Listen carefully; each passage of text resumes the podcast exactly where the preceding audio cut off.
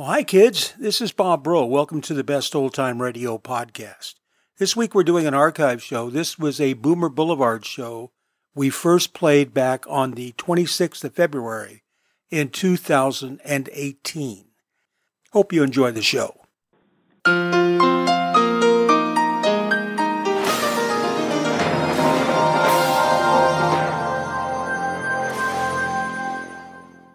It's half past eight exactly, Mr. Dillon. I better get it out of the safe now.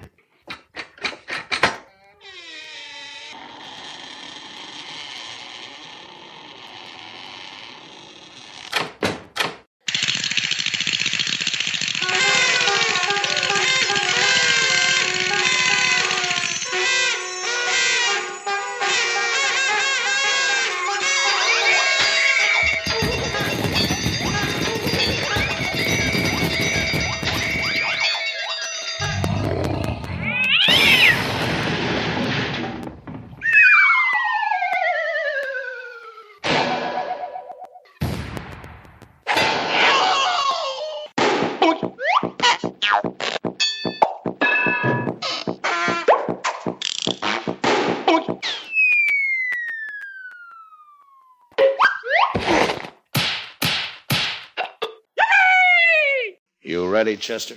I'm ready whenever you are, Mr. Dillon. All right, let's go.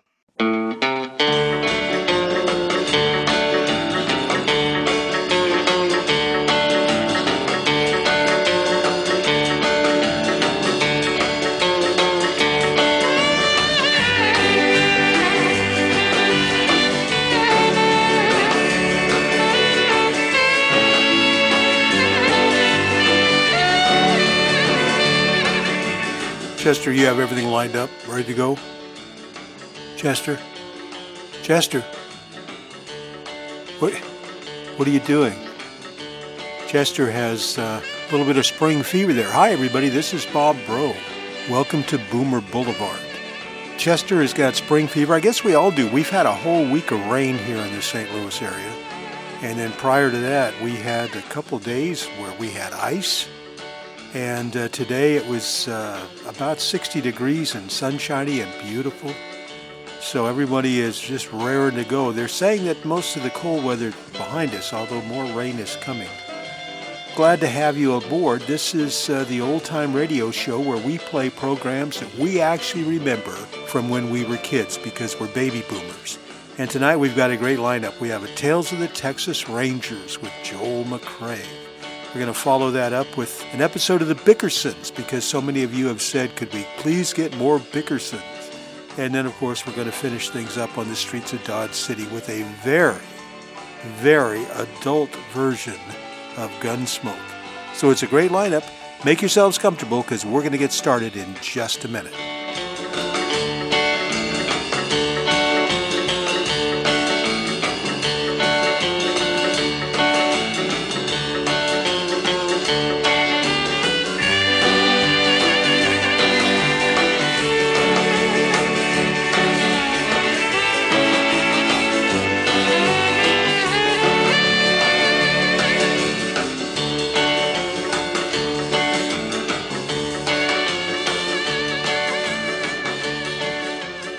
Before we get started, I just wanted to tell everybody I, I, had mentioned last time that we try to give you an update on some of our numbers. Uh, when I said that two weeks ago, I was uh, kind of impressed that we were just about to go over 20,000 listens. Now we're well over 21,000 listens. So people are really listening to the show. We've only been doing this podcast for a little over a year. Now, by NPR standards or big commercial podcast, that would be nothing 20,000 visits. But considering that this is just a labor of love, something that we do, Chester and I do here, you know, we haven't done anything to market the program. And yet here we have 20,000 listens. Our, our shows have been listened to 20 over 21,000 times. And to me, that's just amazing, just amazing. Of course, most of the listeners have been in the United States, but we've also had well over 100 listeners in Canada, in Japan, in the United Kingdom, the Netherlands, Ireland, Germany, Indonesia, excuse my squeaky chair here, uh, Australia, and India. They, that's the top 10. Then also France, Belgium, the Russian Federation, Portugal, Myanmar, Israel, Bangladesh, Switzerland, Bolivarian Republic of Venezuela. Okay, I guess Venezuela. And I'm just so impressed that uh, so many people have discovered the show. And we've got listeners in San Francisco, in Phoenix, in Roswell, New Mexico, Lumberton, North Carolina, Ashburn, Virginia, Tokyo, Japan, Winnipeg, Canada, San Jose, California, Tempe, Arizona, London, United Kingdom, uh, Los Angeles, California, Calgary, Canada, Warwick, New York. Had a number of listeners in Warwick, New York, and that one kind of impressed me because I used to live in Brooklyn, New York, and uh, I used to go up to the area around Warwick a lot. We'd go up to Paterson, up to uh, uh, Wallkill, up in that area. I had some good friends up in that area, and I have a feeling I know a number of people that live up there now that listen. So if you're listening, I, I really appreciate it. And one of these days, I'm going to get up to Warwick, and maybe somebody there could send me a note and say they'd be willing to show us around, Carol and I if we went up. I, w- I would love to do that. But also in Houston, Texas, uh, Forest, Mississippi. I mean, it's just it's just amazing. So thank you, thank you, thank you. Um, I just hope that the numbers continue to grow and that we can uh, even perhaps add more shows as time goes ahead. I've been thinking about adding like a half an hour show sometime midweek where we would just feature like maybe a Western or maybe a comedy or something like that. But uh, we'll think about it. But anyway, you can always drop me a line at bob at boomerboulevard.com, and I would definitely love to hear from you.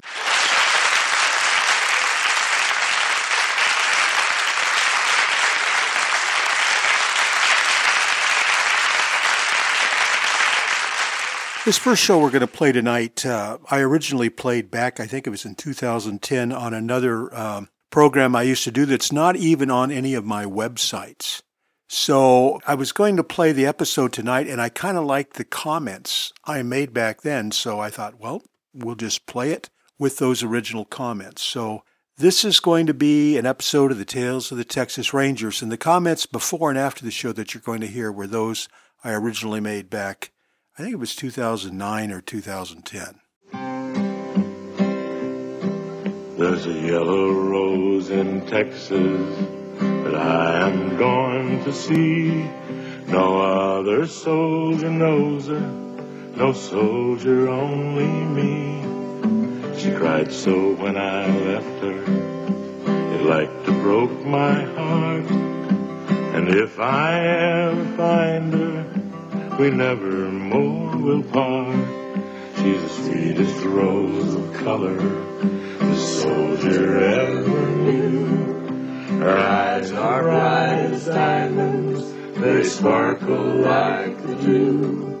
You may talk about your dearest May, sing of Rosalie, but the yellow rose of Texas is the only one for me. Tales of the Texas Rangers.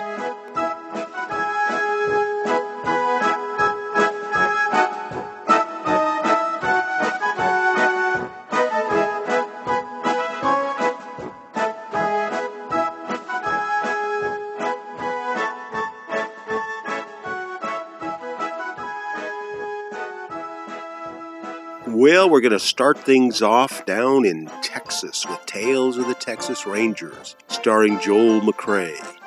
And this one tonight also features Lou Krugman, Paul Frees, Herb Ellis, Byron Kane, and Tony Barrett. Pretty good story. Uh, kind of gives you some historical perspective as they were finding oil down there. All of a sudden, these wildcatters would go in and find oil, and then a town would pop up with that, in the early days, probably with these towns like the gold rush towns, it was mostly the men that went in there to work. And then, if things were successful, they would bring their wives and families. And, you know, one of the wonderful things about we men is when we get off by ourselves, we have such high moral standards.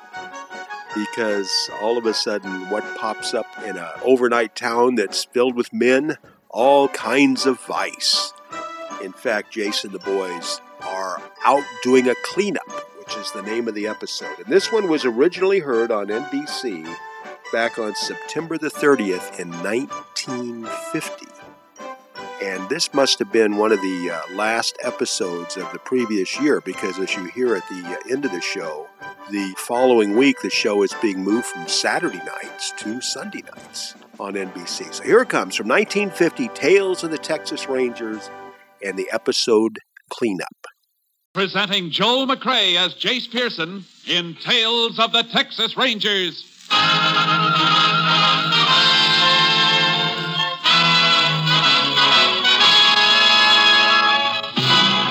Tales of the Texas Rangers, authentic stories from their official files. Texas, more than 260,000 square miles, and 50 men who make up the most famous and oldest law enforcement body in North America.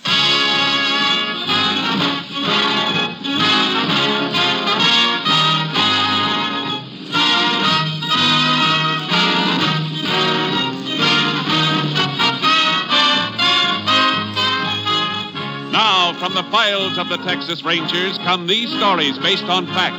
Only names, dates, and places are fictitious for obvious reasons. The events themselves are a matter of record.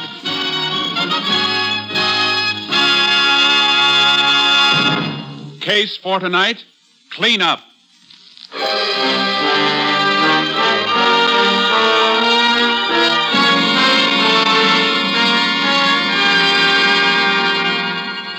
Several years ago, the town of Kilman, Texas, boasted a population of slightly under 3,000 inhabitants.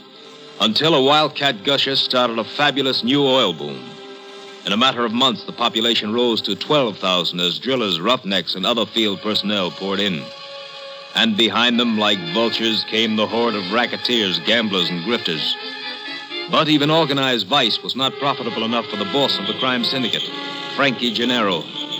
Gennaro started to move in on the oil business itself.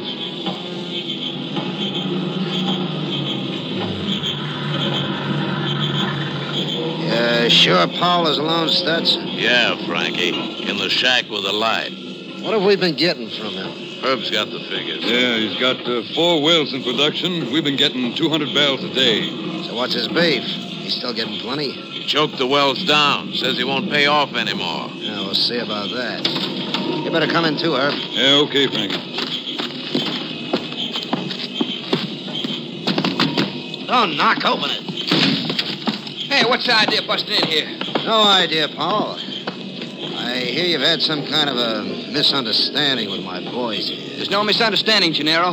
You're just not getting any more oil from my wells. I'm not taking any more threats from you or your tin horn friends. Watch what you're saying, Powell. I'll say what I want. I'll not only say it to you, I'll say it to the law. Your mouth's got a loose trigger, Powell. Shoots off too easy. Aye. Get out. Get out of here before I bend this pipe wrench over your head. Hey, I'm Strut. Let go of me. Oh. Grab him, Frankie. Let me go. He's got a knife. Let him have it, Herb. Ah. Ooh. Oh, he clipped me with that wrench. Well, he won't do it again, Stutz. This'll teach the other operators not to get smart. Come on, Herb. Yeah? Let's get out of here.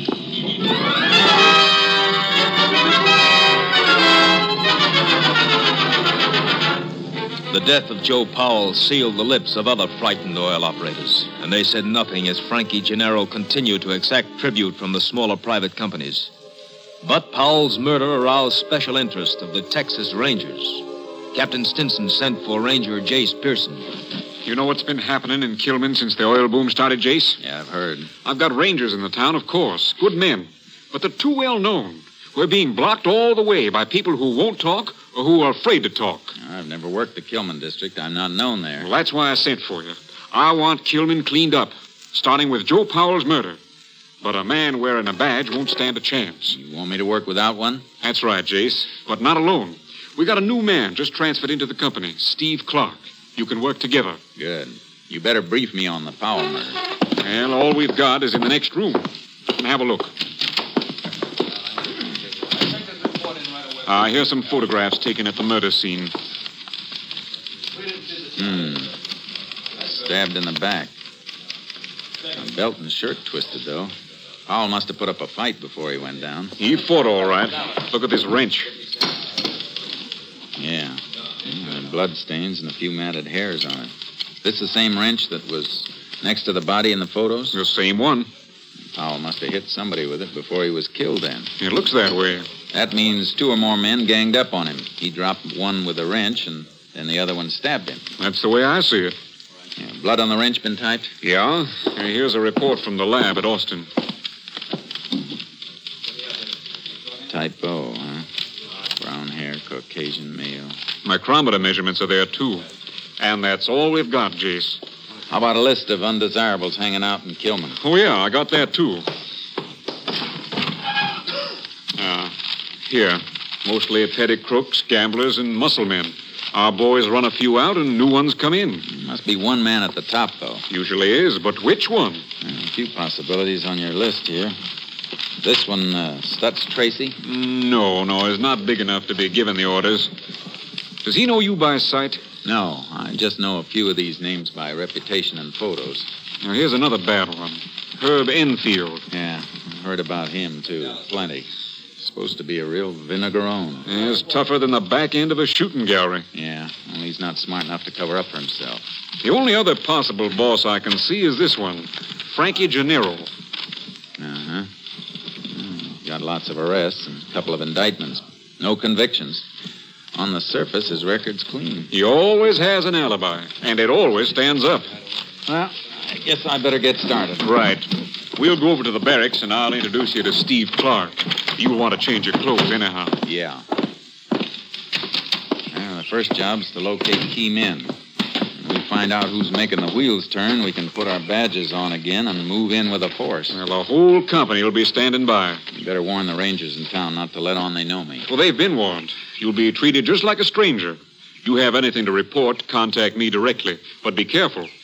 And you better leave your car outside the town and just meander in on horses. Cowpokes? Yeah, just a couple of wandering cowpokes.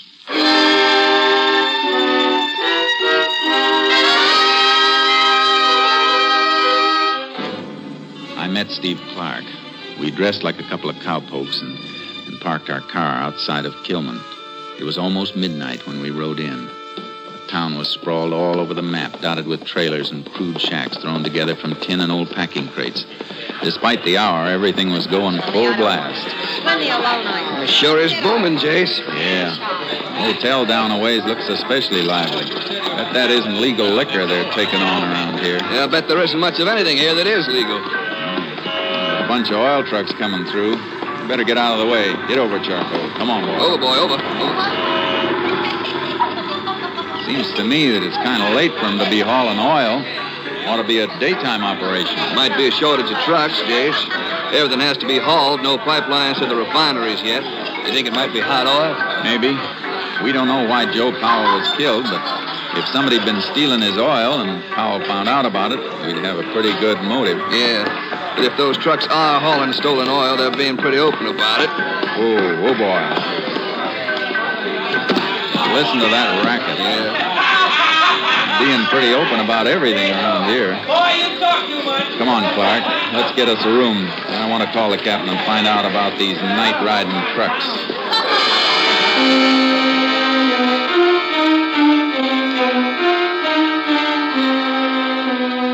Any plan we had about staying at the hotel was cut short by the desk clerk.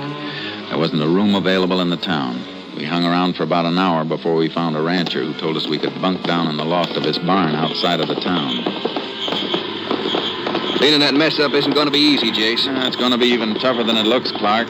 Notice what happened when the sheriff and one of the rangers they know walked in? Yeah, and all the gambling stopped five minutes before they got there, and all the liquor disappeared.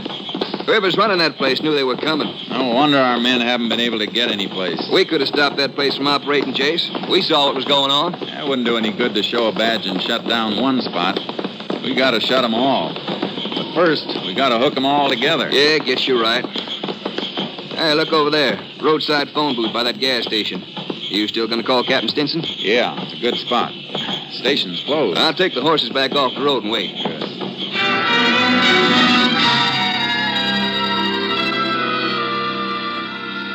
got through to Captain Stinson at his home. But what he had to say about the trucks wasn't encouraging. Yes, Jace, we've had reports on the trucks. They run every night.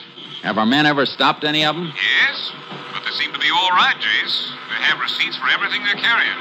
And the trucks are properly licensed. I still can't see why they're running at night. Neither can I, but there's no law against it. Hasn't the commission set a limit on the number of barrels each well can pump in a day? Yes, each well is allowed 300 barrels a day, as long as the present pressure holds. Have the operators been accounting for that much oil each day? Yes, the commission keeps a careful check. Operators report production of 300 a day. The trucking company receipts show haulage of 300 a day. And the figures at the refineries tally, too. It's a three way check, Jace. I don't see how they could beat it. I'm still convinced that Powell's death has something to do with hot oil. Well, I can't help you there, Jace. It's all in your lap. I'm hoping to match the hair the lab found on that wrench Powell used, but I need a motive to narrow down the field. 12,000 people in town make a lot of suspects. Well, do the best you can. I will. I'm sending you a list of names, men we spotted running gambling games and selling liquor at the hotel. We'll have to let them run for a while till we move in with a big broom. We'll raise dust whenever you're ready.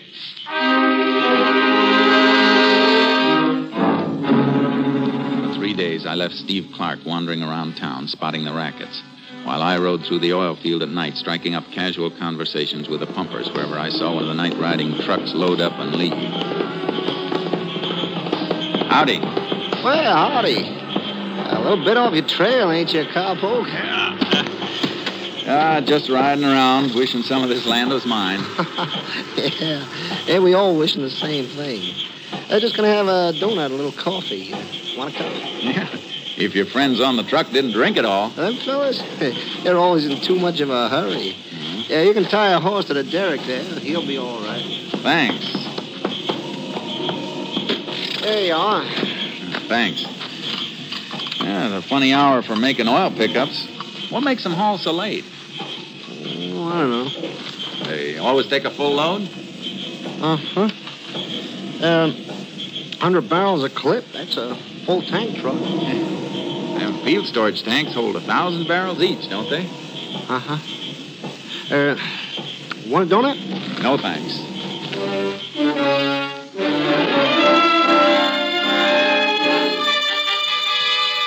Checked with a few more pumpers, then rode out to the barn where Clark and I were bunking.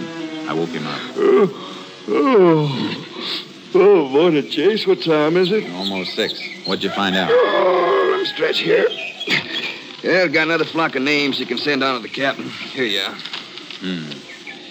Yeah. We got just about every small time hood staked out. Everything but the head man. I'm not so sure there is a head man. There's gotta be. All the racketeers stick to their own game in their own part of town. They're all protected by the same muscle men. Yeah. So? So they belong to an organization. Otherwise, they'd be fighting among themselves, trying to move in on each other. Yeah. Didn't think of that. And dipping a finger in the oil business here, too. I'd swear to it. And that's big. We find the man on top of that, we'll have the kingpin of the entire operation. Well, I'll keep looking around, Jace. No. No, let the town go for a while. From now on, we'll concentrate on the wells. When we get the man responsible for killing Powell, the whole thing will tumble like a house of cards.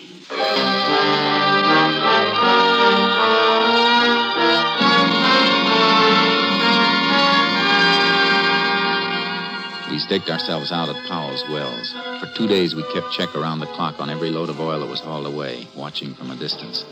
It was a dead end watch. Yeah, it checks out, Jace. Four wells, 300 barrels each per day, 1,200 barrel total. And that's what they've hauled away. Yeah, but since we've been here, nothing's been hauled from Powell's Wells at night. Yeah, gonna keep watching them? Just for tonight, so we can measure the flow from the wells. You can keep the pumper busy for a while at 9 o'clock while I run a tape gauge into the storage tanks. You'll have to check them again later. Yeah, I'll wander up and keep the pumper busy around 3 a.m. Then you can make the second check. Compare our figures, and we'll know if those wells are really choked for 300 barrels each or if they're pumping more in the legal quota. Okay, Jace. Let's hope it works.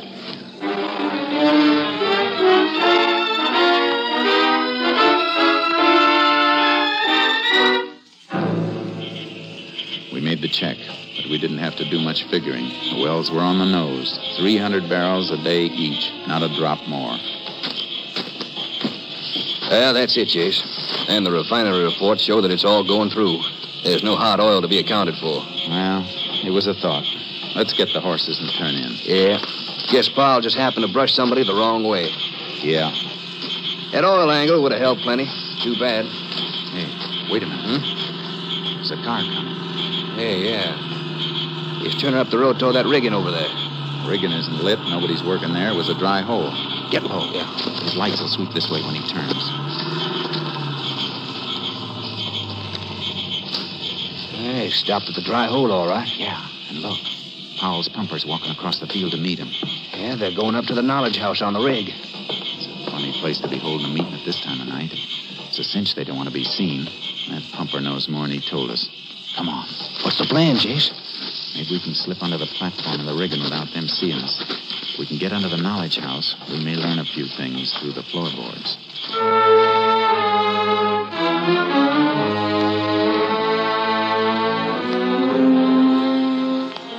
We crept through the muddy channel that drained into the slush pit and got under the knowledge house. We were hidden, but we could hear them. The trucks will start making pickups again tomorrow night. Here? Why not? Unless you think you're gonna object. I can't do it. You know Powell changed the choke before. Before the. Before his accident? Yeah. All right, sir. How can I give you any oil? Wells are only pumping regular quotas. Have the chokes changed again, so they pump a little extra. Ah, I can't. Not without Miss Powell's okay. I'm working for her now. Maybe you didn't hear me. I said change the chokes. Oh, I'm afraid, Stutz. Must be Stutz Tracy, Jason. Yeah. Well, don't look at me like that, Stutz. You know I'm on the spot. Listen, you, we've got the operators in this field lined up. We don't intend to have any trouble with a wise guy pumper. No, no, no, no, wait a minute, Stutz, wait a minute. What, what, what'd, you, what'd you have to hit me for? Just to make you think. That's only a sample. Maybe you'd like what Powell got. Oh, don't talk like that, Stutz. I'll do what you say. Just, just tell me what you want me to do. I've already told you. The trucks will roll tomorrow night. Yeah. Don't disappoint us. Don't forget. Yeah. Tomorrow. He knows what happened to Powell, Jace. Let's grab him. No, no, stay down. He's not the head man. But I wonder why we haven't been seeing him around. Wish I could have gotten a look at his face. His voice sounded familiar. Yeah, you've seen mugshots of him in the photos we have. Hey, the fellow with the broken nose. That's right. Have you seen him around? Yeah, I think I have. Shh. Pumper's leaving. All right. How about it? You seen Stutz? Yeah, only this afternoon at the hotel. He was talking to Frankie Gennaro. That's the first time either of us has seen him since we've been here. I heard him talking to Gennaro. He said he'd been up to Big D. In Dallas? What was he up there for? Well, that wasn't mentioned. They didn't talk much. All I know is that Stutz just got back. He'd been gone two weeks. Ah, come on. We can get out of here now. Gone two weeks, huh? In other words, since Powell got killed. Yeah, what do you make out of that, Jason? Maybe he doesn't know just something about Powell's murder. I got a hunch he was in on it. Powell clipped one of his attackers with that pipe wrench, remember? Must have left a mark. And if Stutz had that mark, he wouldn't hang around and give people a chance to notice it. Is that it? Two weeks would just to be about long enough for a scar to heal over. We got to get a sample of Stutz's hair to match with the hair samples Lab got off that wrench. Well, how do we get that? We get our hands on a comb or brush, anything he's used on his head. But first, we got to find him. Well, he may have headed back to the hotel. That's a favorite hangout. Yeah, we'll try it. But on the way into town, I want to call the captain. Yeah. Come on, Charcoal. Come on, boy. What are you to call the captain for? Find out who owns the trucks hauling the oil and what refinery they're going to. See if we can hook the ownership up with any of the people we've been watching here. Why? Well, because records have been falsified to cover that hot oil. We find out who's changing them, and we'll know who Stutz is working for and who killed Powell. Jace hot oil won't prove murder. No, but once we link Stutz as an accomplice in the murder, I got a feeling he'll squeal like a pig caught under a gate.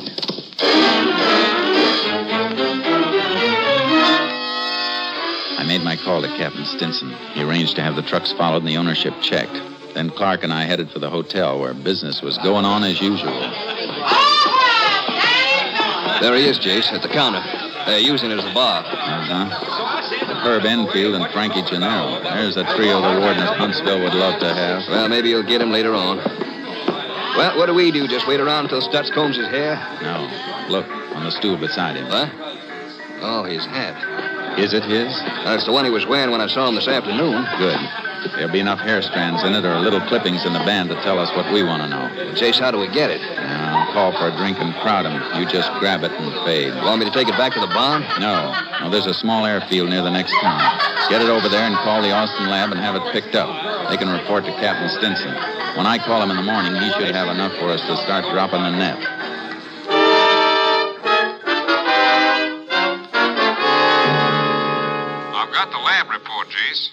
Stutz Tracy is the man Powell hit with that wrench, all right. Good. You get a line on the trucking company and the refinery? Yes, you like it. The trucking company is owned under an alias by Herb Enfield and his wife. Good. And the refinery is owned by a woman. We checked on her, Jace. She's Frankie Gennaro's girlfriend. Now, that does it. When are you coming in? The whole company's standing by right now, ready to roll. Well, then come ahead and throw up roadblocks on the way. An awful lot of people are going to want to leave here in a hurry.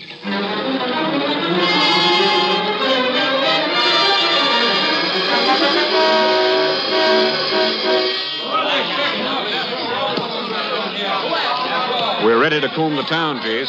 You got a section for Clark and me? Take your choice. You know who I want. Good. Go ahead. The rest of the men have their assignments. Names you supplied. Listen, you people. quiet down now. All of you. Now, most of you are decent folks. Go home and stay home. The streets may not be safe for the next couple of hours, but by tonight, you'll have your town back. We use the hotel for a jail. All right, let's go.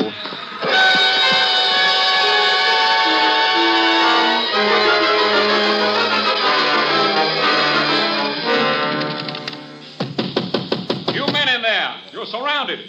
Come out with your hands up. All right, come on. Get moving.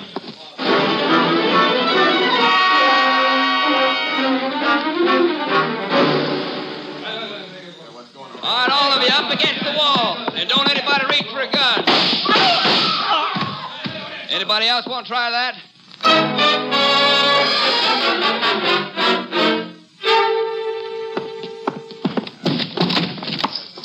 All right, Stutz, on your feet. Uh, what do you cowpokes want? We're not cowpokes.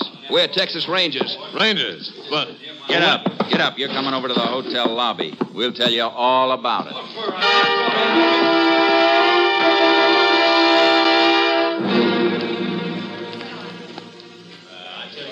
Well, that's quite a haul, Jace. Yeah, but I can't locate Herb Enfield and Frankie Gennaro. Clark's holding Stutz Tracy in that side room, though. He might know where the others are. You got the photos of the hair samples lab matched? Yeah. Here. Good. I'll show these to Stutz. They should convince him.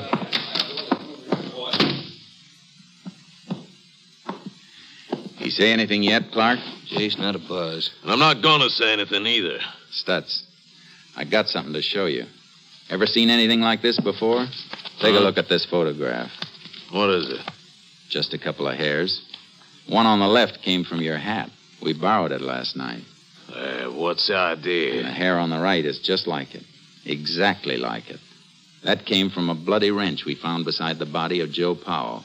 Powell hit you with that wrench, Stutz, and then you killed him. I, I was never even near him. That hair and the scar on your head proves you were. Yeah, but, but I didn't kill him. You were there. You know who did. I was knocked out. I didn't see who. Come on, Stutz. Who was with you? Uh, Herb Enfield and. Fr- And Frankie Gennaro. yeah. Oh, he'll kill me. He's gonna kill me. Gennaro's the boss then. Yeah. He's got a hideout someplace. Where is it? No, he'll kill me. I said, where is it? You, you gotta protect me. Uh, There's there's a cabin up past the Red Cedars, other side of the oil field. That's where he's been living. You'll have a clear view of the road up there, Jace. we won't use the road. Oh. We'll ride up from behind. Is Enfield there, too? Yeah. Yeah, they're always together. Jace, they might not even know we moved in on the town. They'll know soon.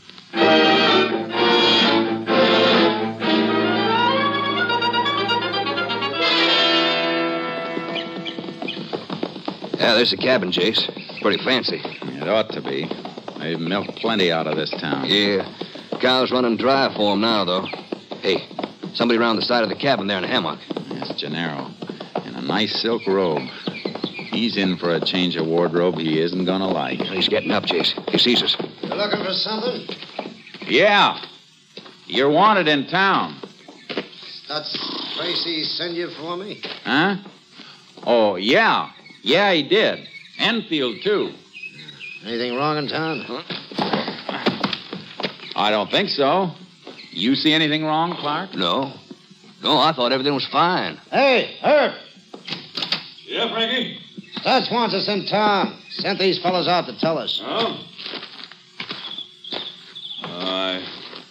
I've seen you two around before, haven't I? Hey, what's that on your shirt, cowpoke? Oh, that's just a Texas Ranger badge? Come on, both of you. You're going into town. You shady! You uh, fellas mind telling me what you think you've got on me? Well, let's start with the killing of Joe Powell. I can prove I was someplace else when Powell was killed. Herb and Stutz and I were playing cards with three other men all night long. Not this time, Gennaro. What do you mean? We've already proven where Stutz was, and he's made a full confession. There'll be no alibis this time. Don't move, Gennaro. Look out for Enfield. Oh, wait a minute, fellas. We don't want to fight. Shouldn't fool around with a gun, Herb. A oh. knife in the back is your specialty. Oh, my arm. Well, I'm glad to see you know that I didn't kill Powell. Oh, sure, Gennaro. You're the boy with the brains. You don't do the work. You order it. That's something you can't prove. No? You don't think Herb is going to take all the blame, do you? You're not going to set me up, Gennaro. Shut up! I want a lawyer. Yeah, I can understand that. I never saw a fellow who needed one more. All right, get moving. Take it easy.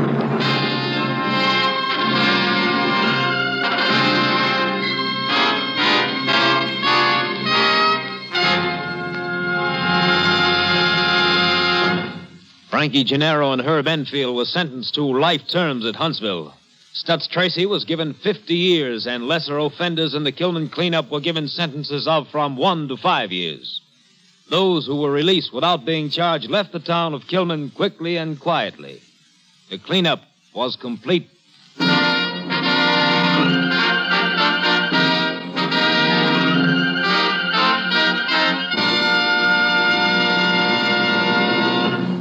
And now, here again is the star of our show, Joel McCrea.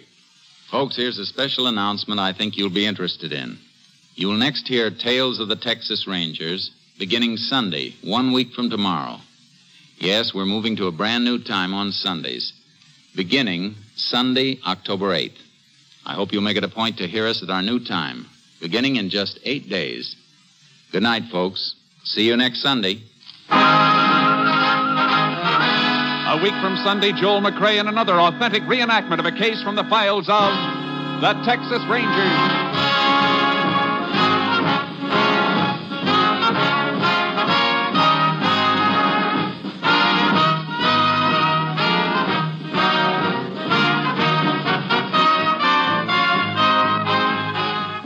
Joel McCrea is currently seen starring in the MGM production Stars in My Crown.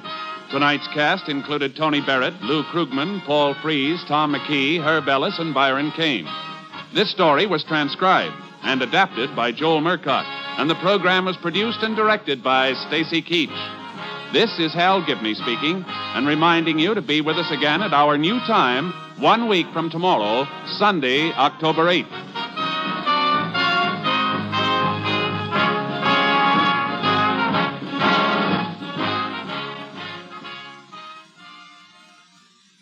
Three chimes mean good times on NBC. Next Saturday at this time, Dennis Day returns to the air. Dennis Day's comedy is always refreshing because he appears so timid and bewildered. But one thing that doesn't bewilder Dennis is how to sing a popular ballad or rhythmical melody. So for comedy and songs, it's Dennis Day at this time next Saturday. That day also marks the return of the Judy Canova Show. And tomorrow, Phil Harris and Alice Faye return to NBC.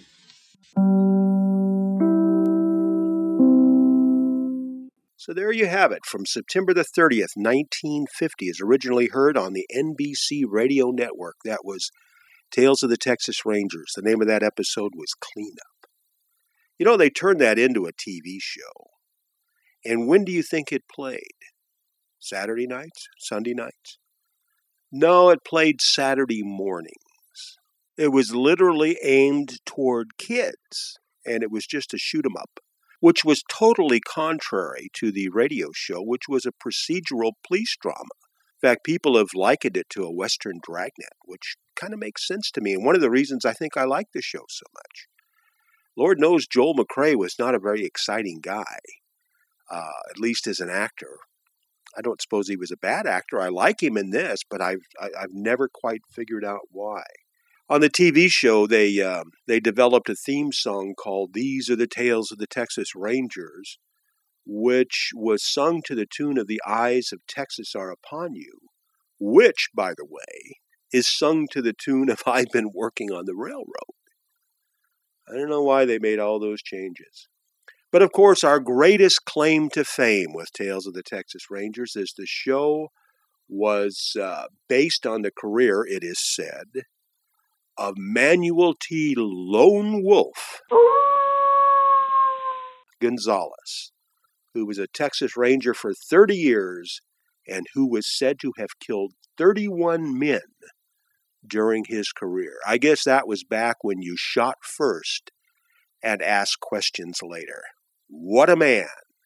Lone Wolf Gonzalez.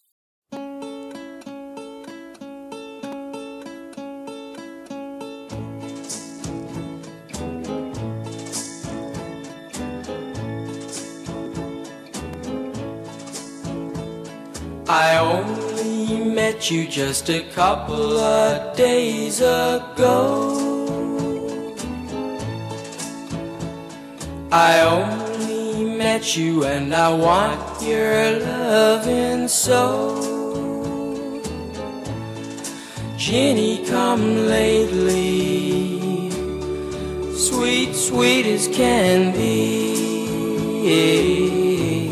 You may have come lately, but Ginny, come lately. You're the one for me. I only had to see the sunlight in your hair. Your soft, soft silhouette to know I'd always care. Ginny, come lately, sweet, sweet as can be. You may have come lately, but Ginny, come lately. You're the one for me. You only had to smile, a little smile, nothing more than look at me. You only had to smile, and in a little while, I was dreaming recklessly. I only met you just a couple of days ago.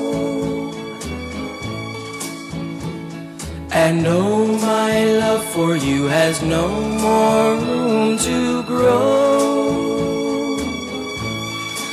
Ginny, come lately, my dream come true. You may have come lately, but Ginny, come lately. I'm in love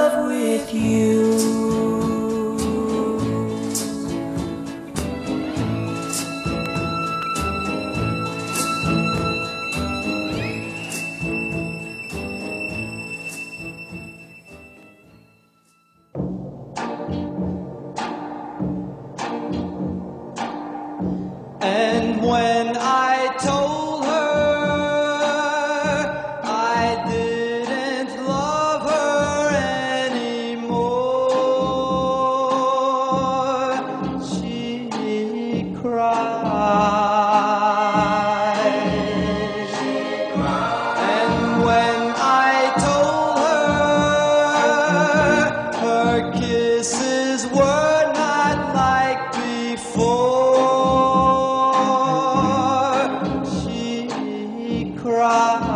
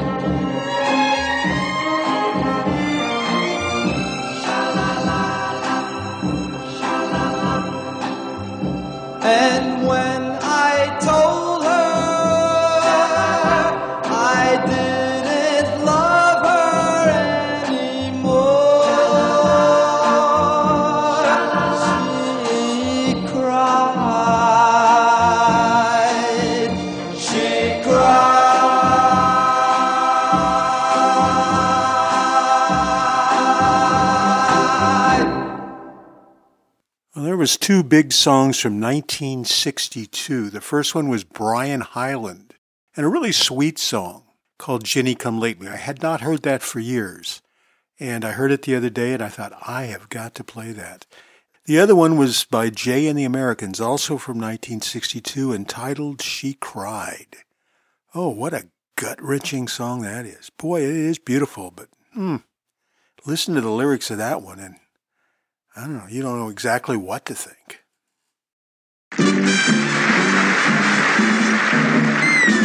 Something familiar. Something peculiar. Something for everyone. A comedy tonight. Ah! Something appealing, something appalling, something for everyone. A comedy tonight. Nothing with kings, nothing with crowns. Bring on the lovers, liars, and clowns. Situation, No complications. nothing portentous or polite. Ready tomorrow, comedy Tonight. Well, on our comedy corner this week, we're going to go back and have another episode with that happily married couple, the Bickersons. Now, we've played a couple episodes of the Bickersons, and, and I've received a number of requests for more, more, more. Unfortunately, there's not a lot out there available to play. For those of you that don't remember, let me just bring you up to date about the Bickersons. These were characters that were created by a writer by the name of Philip Rapp, who had written for Eddie Cantor and Fanny Brice. John and Blanche Bickerson were first created as a short sketch on the Old Gold Show and then later the Chase and Sanborn Hour. Chase and Sanborn, by the way, was the show that made radio stars out of Edgar Bergen and Charlie McCarthy. Uh, the Bickersons would appear on those shows in short sketches, and then later, uh, Don Ameche and Frances Langford, who created these roles, were teamed together on a show called the Drene Time Variety Show for Drene Shampoo. And the show was co hosted by Ameche and Langford, and of course, it was named for its sponsor. Typically, the show would open with uh, Frances Langford singing a big band number.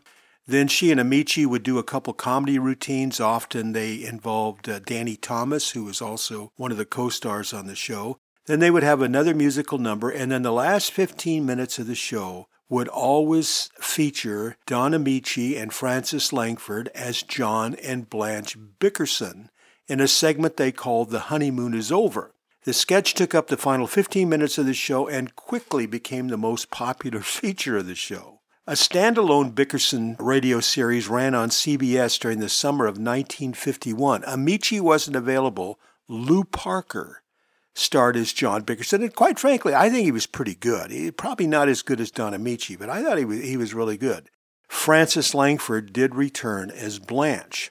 Lew Parker, uh, you probably know from all sorts of TV shows. He used to be on everything in the 50s and 60s, but probably what he's best known for is portraying the father of Marlo Thomas in the program That Girl back in the 60s.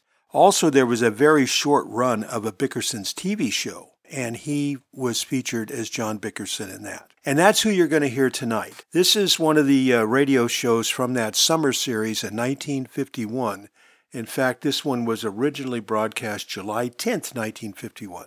So here's Lew Parker as John Bickerson, Frances Langford as Blanche, and this one is entitled The Gooseby Vacation.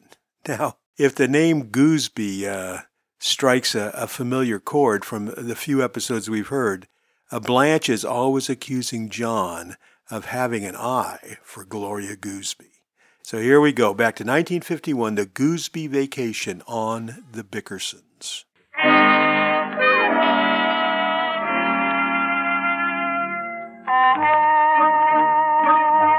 And now Philip Morris presents Frances Langford and Lew Parker, starring in Philip Rapp's humorous creation, The Bickersons, produced and broadcast, transcribed from Hollywood.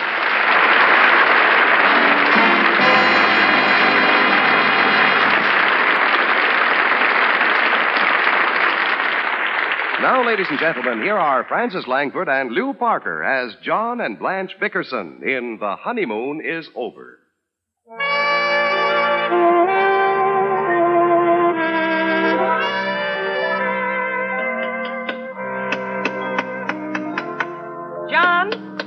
Minute.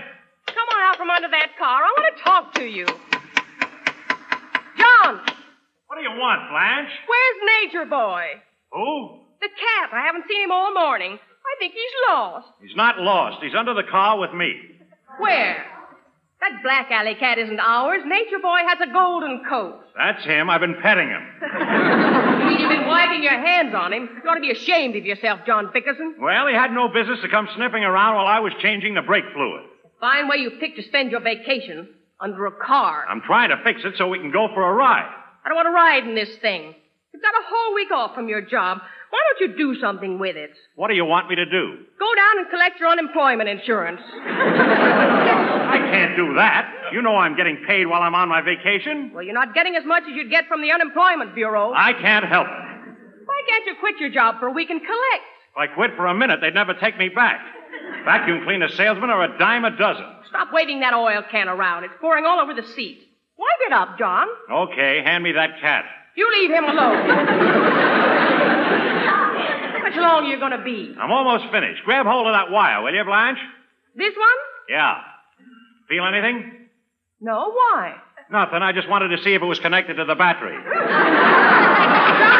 Oh, take it easy. The battery is dead anyhow. Now, you're not going to get a new one. You've squandered enough money on this car. What are you talking about? The only things I've bought in the last two years are a windshield wiper and a crank handle.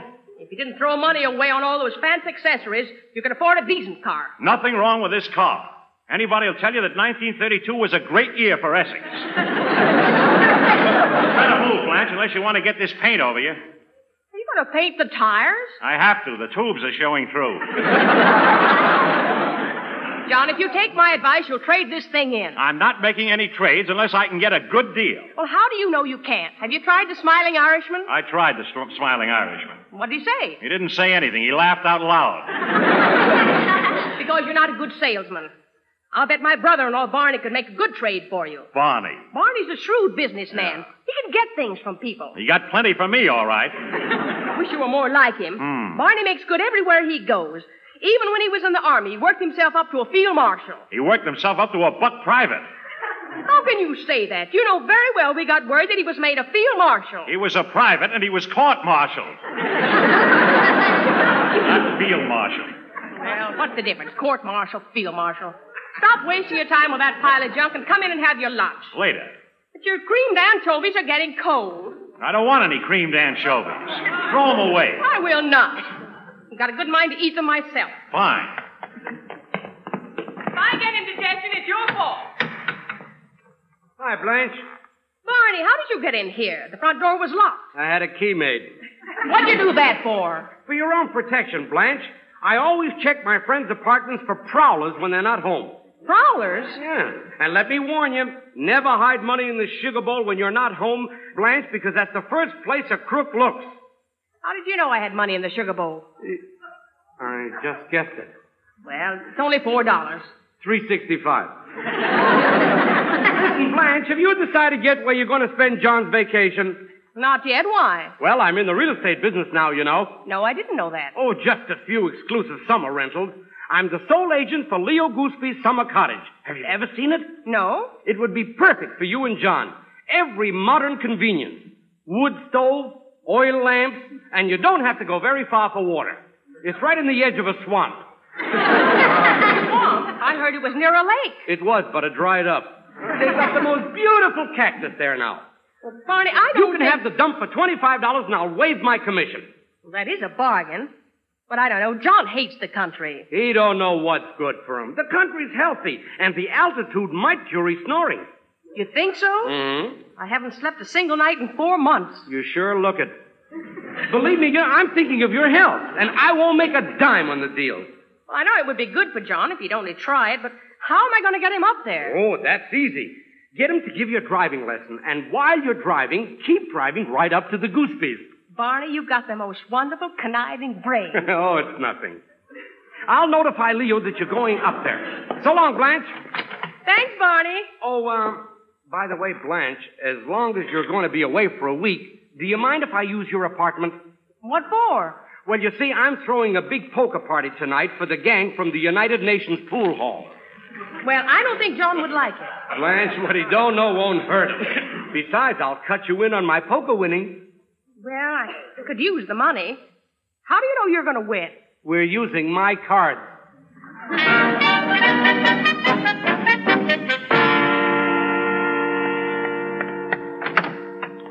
Here, John, put these in the back seat. Blanche, you're only going to drive around the block. What do you want with three suitcases? I'm taking them to the laundry. What for? They're not dirty. The laundry's inside. Well, you're going to teach me to drive, or aren't you? Get in. All right. What do I do? Shift the first, let out the clutch, and feed the gas slowly. Have you got that? Yes? Start the car. Seat's too far back. It's not too far back. But I can't see the radiator cap. Why do you want to see the radiator cap? How else can I aim it? You steer it. You don't aim it. It's not a weapon. Let's go. Don't rush me. Now, let's see. Put the clutch in. Shift to first.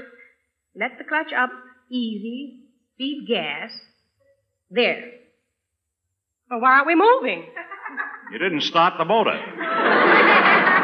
What motor? The one that comes with the car. what do you mean, what motor? Don't snap at me. I'm not snapping. Start the car. Oh, all right. Wait a minute. Stop. Stop. Stop. What's wrong? Am I going too fast? You're not moving. Take your foot off. The motor won't start unless you turn on the ignition. Where's the ignition? On the dashboard there. The key is in it. Why do you have to lock it? Nobody's going to steal your ignition. How's that? Wonderful. Now put it in first. Let the clutch out easy and you'll roll s- slowly and smoothly. There. Now make a right turn. John, I'm doing so well. Uh, why can't I keep driving straight? Because you'll be on the highway in two minutes. Well, that's all right. I know a good wide driveway I can turn around in. What driveway? At the Gooseby Summer Cottage. Are you out of your mind? They're a hundred miles from here. 47. I looked it up on the map. I don't care if they're around the corner. I'm not ruining my vacation by visiting the Goosebees. Move over. I'll turn the car around. Now, wait a minute, John. I'm only doing this for you. What are you talking about? Well, it's business. The Goosebees need a vacuum cleaner. You know how I hate the. They need a vacuum cleaner, huh? Yes, and this is your chance to sell them one. Well, why didn't you tell me right away? Well, I didn't think of it till now. Aren't the Goosebees fortunate to have a summer cottage? It serves them right. I wish we had a place in the country. It's so nice and healthy. Not for me. The altitude is bad for my sinus. What do you mean? Makes me snore like the devil.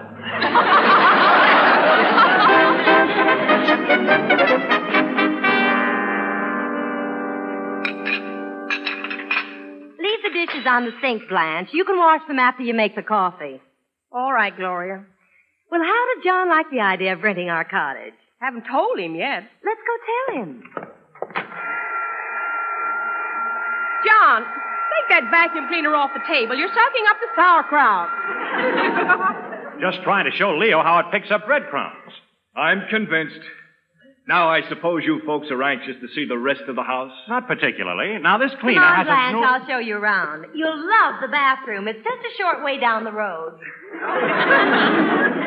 Well, John, what do you think of my place? Lots of insects, huh? Oh, just mosquitoes. But when the rain stops, they go outside. You know, John, they don't build places like this anymore. This interior is solid beaver board.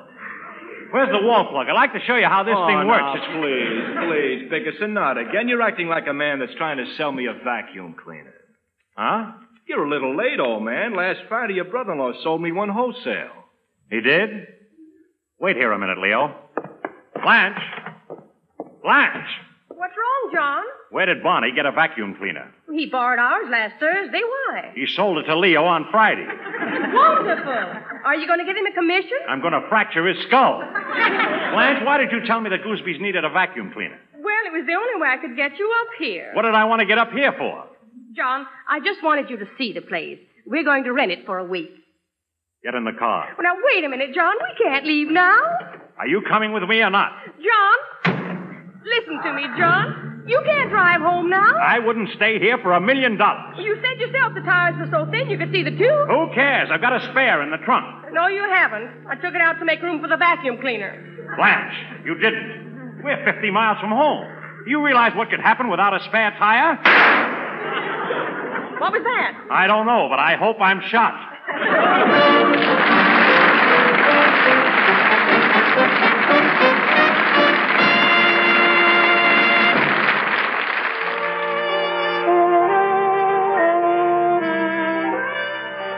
Well, Blanche Bickerson's well meant plan to spend a week in the country has turned into a nightmare. After wasting three hours trying to fix a blowout on his car, poor husband John has graciously accepted the Goosby's snarling invitation to spend the night.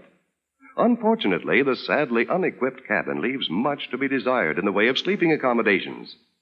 So the Bickersons have retired. John is sleeping with Leo Goosby on the porch, while Blanche doubles up with Gloria. Listen.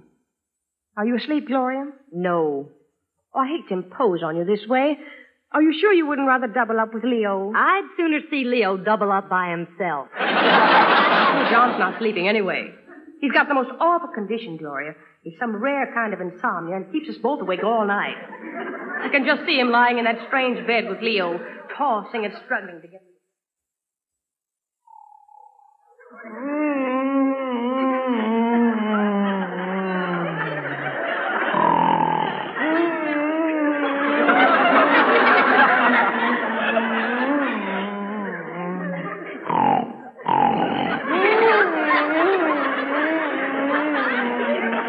Oh, he must be kidding.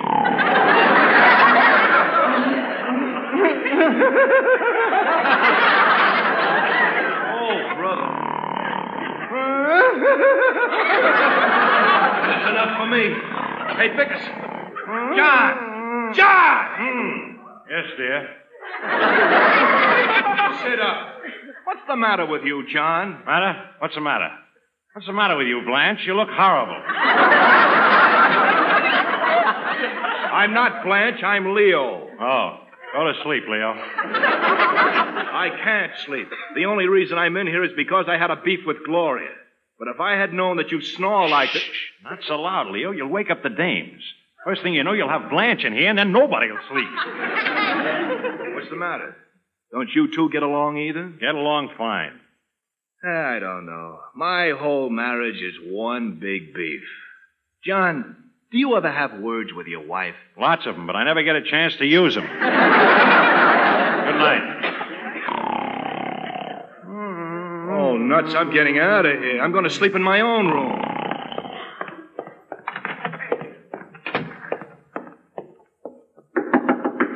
Who is it? It's me, Leo. I want to sleep in there. Won't it be too crowded? You better go in with your husband, Blanche. He's blasting my ears off. Well, turn around while I put my robe on. I knew this setup was no good. Good night.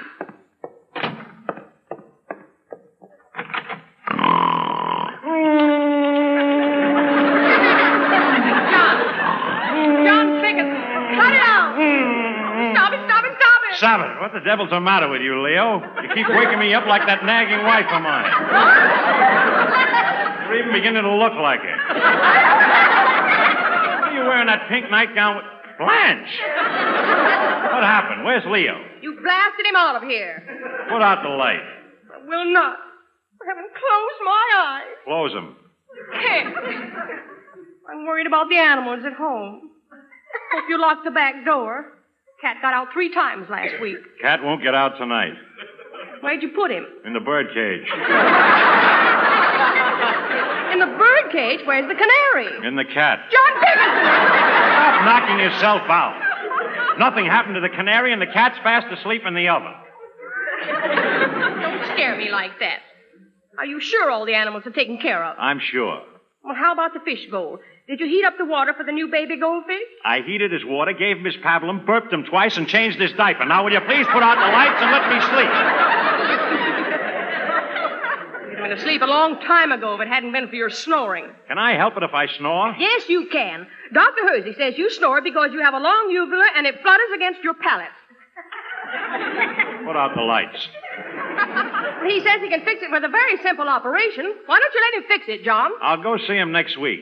You say it, but you won't do it. Do it now. What? Go on, get up and let Dr. Hersey pull out your uvula. Are you out of your mind, Blanche? It's three o'clock in the morning, and I'm not going to let that broken down horse doctor hack off my uvula. He doesn't hack, he snips. I don't care if he knocks it off with a hockey stick. Nobody's going to fool around with my uvula. Put out the lights. Try and come up here in your broken down car. It's all your fault. My fault? You had some scheming pla- plan to rent this place. I said I didn't want to come. I spent the most miserable three hours in that room with Gloria. She talked so much I, I got hoarse listening. she kept trying to pry into our private affairs, but I told her off in no uncertain terms. Believe me, I was outspoken. I don't believe it. What do you mean? Nobody can outspeak you. Well, I have to talk sometimes. You do plenty of talking. You sure jabbered away with Gloria. Give anything to know what you were talking about. Blanche, they can hear you in the other room. I don't care. I saw you two at the dinner table playing footsies. Footsies? Yes, footsies. I wasn't playing footsies. I was reaching for my shoe under the table, and I accidentally brushed against Gloria's cat. What were you doing with your shoes off? I had a bottle of bourbon strapped to my leg, and I was trying to pull the cork out with my toes. Are you satisfied?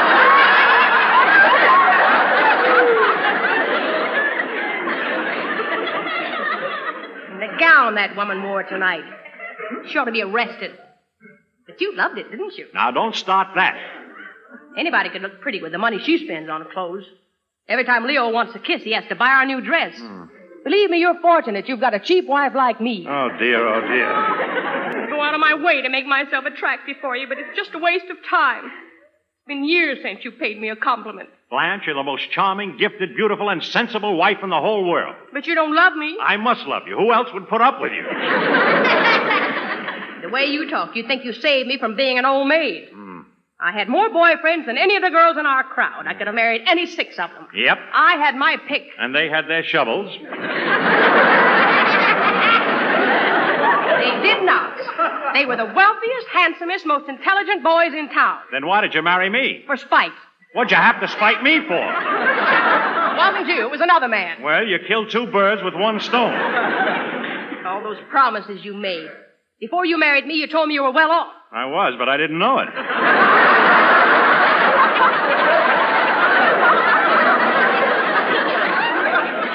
I knew it. You're sorry you married me. I can see it in every word you utter. You hate me. Oh, I don't hate you. Well, you don't love me. You know I do. Well, you never say it. I say it a million times a day. What do you want me to do? Carry a sign? Yes. Okay, I'll take my next week's salary and hire a skywriter to write the words in the sky. Honest, John? No, Madman Bickerson. Leave me alone and let me go to sleep. I can't sleep. Why not? I'm never able to sleep in a strange place. I'll be up all night. All right. John, what are you doing? I'm packing. Get dressed. We're going home. Home? We can't go home. Why can't we? We have a flat tire and there's no spare. What do I care? We ride home on the rims. Come on, Blanche. Now, wait a minute, John. You're so tired you can't see straight. You might fall asleep at the wheel. Yeah. It's worth a try.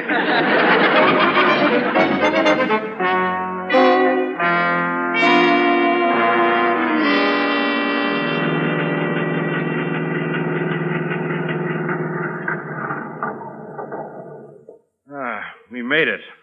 Now we can get some sleep. Wait, John. Before you go in the house, just answer one question. Do you love me? Oh, Blanche. Please, I've got to know. Do you love me, John? Yes, I love you. Now get the bags and let's go in. Wait a minute. Who left that light burning in the living room? I didn't. Must be prowlers. Prowlers. Yes. We better not go in there, John. Let's go to a hotel and sleep. They might be gone by the time we get back. If there's anyone in there, I'll take care of them. Give me that jack handle. No, wait, John. I might as well confess. I loaned the apartment to Barney for a poker game with a bunch of his pool room friends. What did you do that for? Don't scream at me. I didn't want to lend it to him. Barney talked me into it. He did, huh? Well, I'll take care of Barney and that bunch of bums. What are you going to do, John? I'm going to throw them out one by one. You stand here and start counting as they come flying out.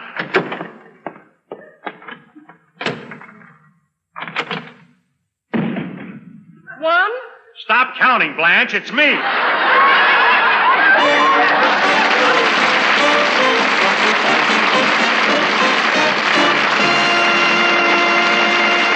And now, once again, here are John and Blanche Bickerson as Frances Langford and Lew Parker. Lew, before I forget, I've been meaning to invite you out to my house. Why don't you come over tomorrow and spend the day with us? Oh, thanks, Frances, but I can't make it tomorrow. You see, I've got a club meeting. Well, how about Thursday or Friday? Mm-mm, sorry, club meeting. Every day? Except Sunday and Monday. Well, what sort of a club is it, Lew? Well, just a bunch of fellas get together, and we pay our dues, and then go home. Sounds weird. If you pay dues every day, you must really have a beautiful clubhouse. You should see it. It's called Hollywood Park. if you're ever in the neighborhood sometime, drop in and see us. Good night, Lew. Good night, Frances. Good night, everyone. The Bickersons came to you transcribed from Hollywood, California. John Holbrook speaking.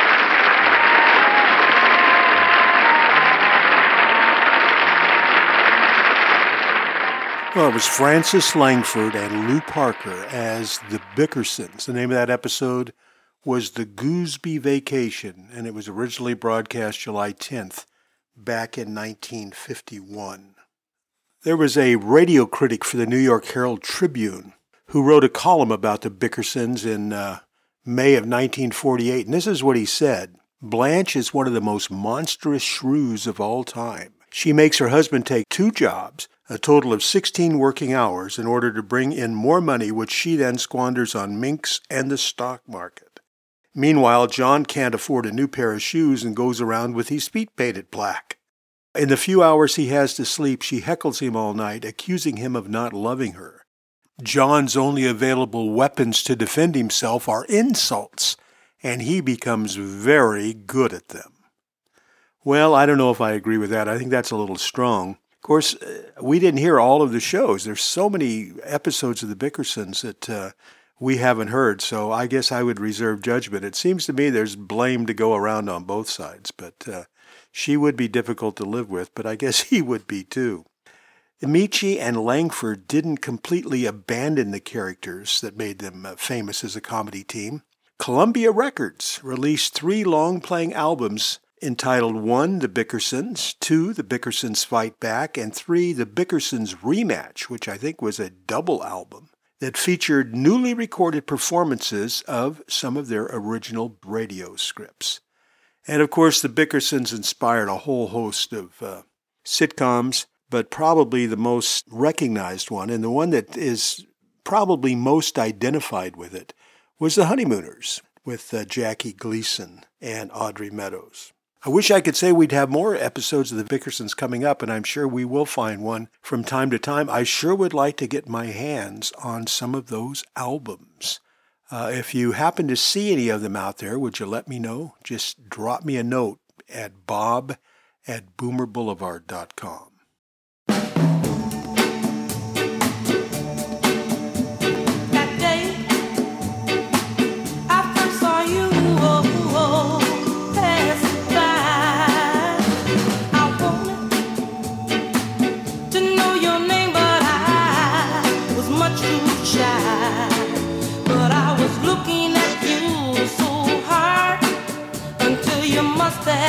had a hunch. So you came up to me and asked me my name.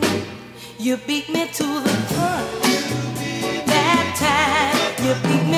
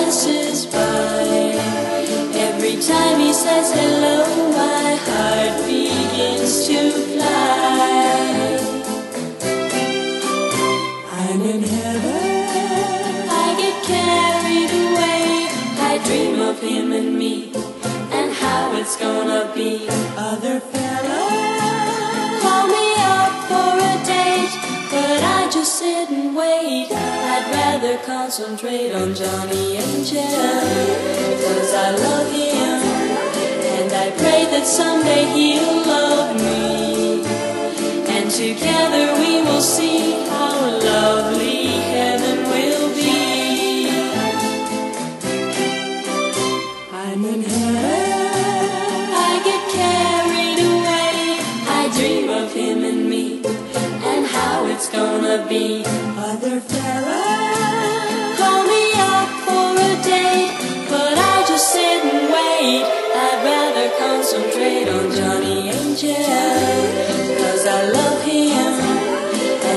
pray that someday he'll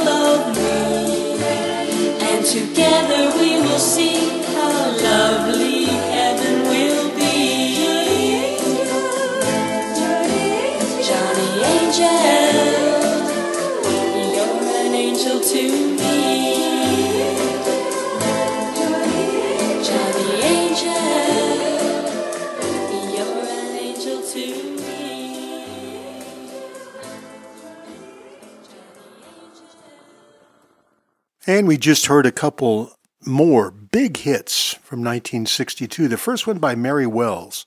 Man, she was in her right in her stride then. I think she had two or three on the uh, top uh, 100 in uh, 1962, right in that era. But that one was called "Beat Me to the Punch."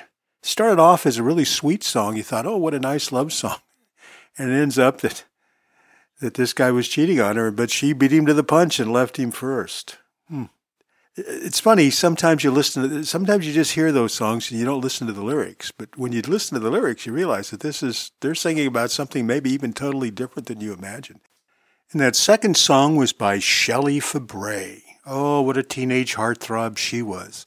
Remember, she played Mary on the Donna Reed show. Paul Petersen played her brother Jeff. Donna Reed played Donna Stone, and Carl Betz played Dr. Stone. I forget what his first name was right offhand. But that was a very popular show. As I recall, it came on right after Ozzie and Harriet. I think it was an ABC show. But oh my goodness, I was in the ninth grade, freshman in high school, and every guy I knew had a crush on Shelley Fabares.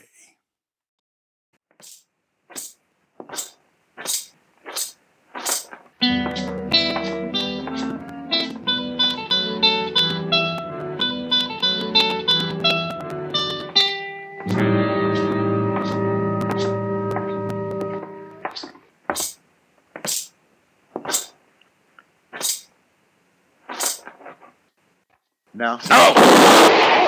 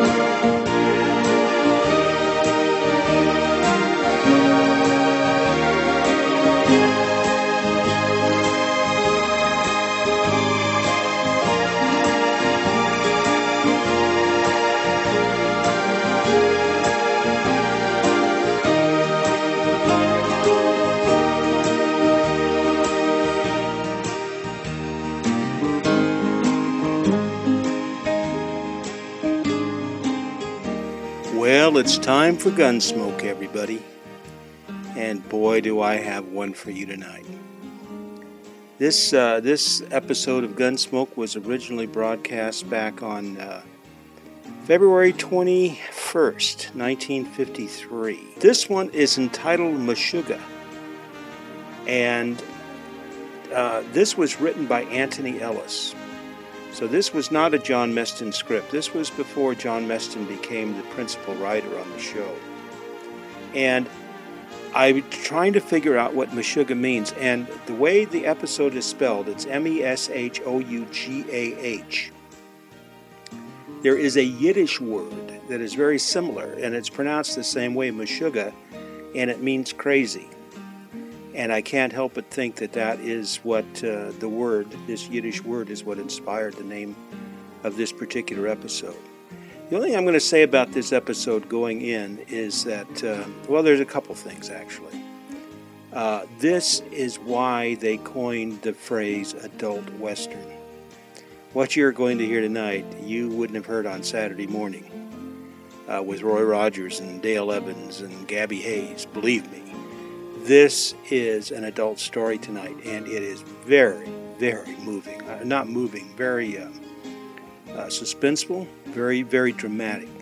And another thing is, uh, we recall in listening to the history of Gunsmoke, the story of Gunsmoke, that um, they really started experimenting with sound patterns. And of course, the sound effects are just so outstanding, and I, I want to talk more about that in the weeks ahead.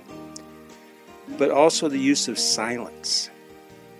That was unheard of before Gunsmoke. And there is a, a, a point in this show tonight that you're going to be listening to. And I took a stopwatch to it. And there is over 10 seconds of absolute silence and then you just hear for another second just a few small noises. And it is the most suspenseful scene in the show, and you'll know it when we get to it. And that was just uh, groundbreaking back in 1952 or 1953. So here we go. This one has all the regular guys. Like I said, it was written by Anthony Ellis. It has, uh, well, it has them all. Vic Perrin, Bob Sweeney's in this one. Lou Krugman, uh, Lawrence Dobkin. Uh, anyway, here it is from 19 from uh, February the 21st, 1953. A very, very dramatic episode of Gunsmoke entitled Meshougah.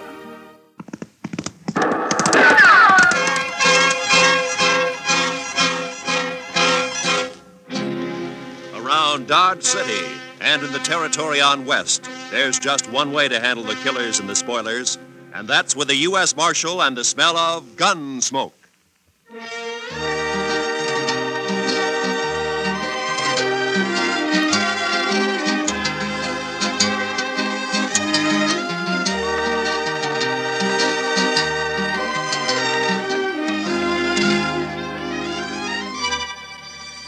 Gunsmoke, starring William Conrad. The story of the violence that moved west with young America. The story of a man who moved with it. Matt Dillon, United States Marshal.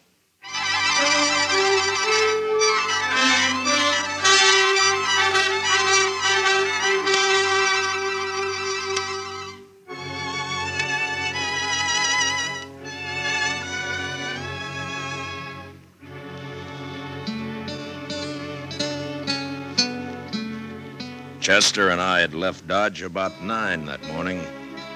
It was a good day, clear with a snap in the air. The horses felt it too, and they wanted to move fast. Not in the lope that we were holding them to.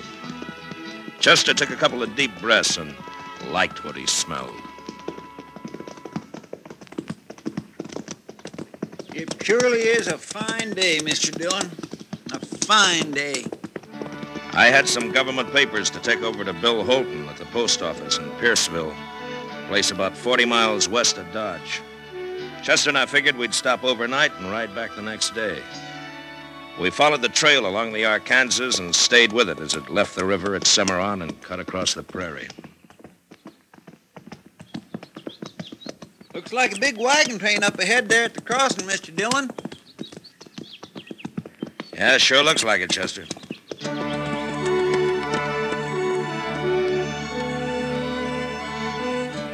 Chester was right.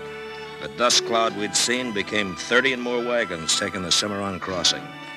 It was a shortcut of the Santa Fe Trail leading on southwest toward Raton Pass. We passed them and our trail swung back to the Arkansas again. We rested, watered the horses a couple of times, and by afternoon we could see the warehouse, the store, and the post office, and a few of the other buildings of the town. It wasn't a big place, Pierceville. Maybe 50 people regular living there.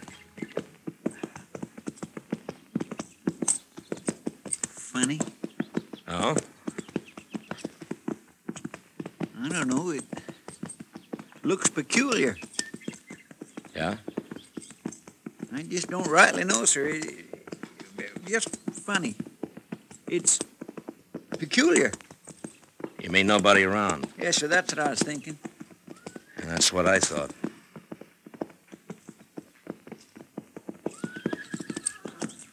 Mr. Dillon, what do you figure them horses are doing down there? It ain't right they should wander around like that without it. Mr. Dillon, they got their saddles on, too.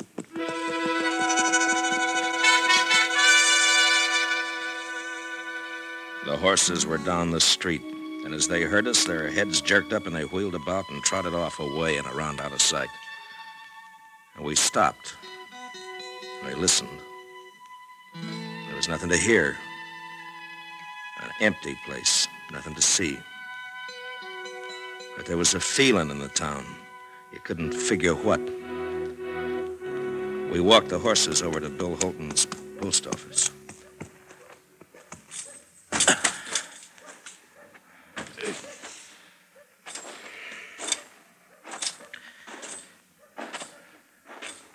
You think maybe everybody in town is sick, Mr. Dillon? No. Or maybe dead?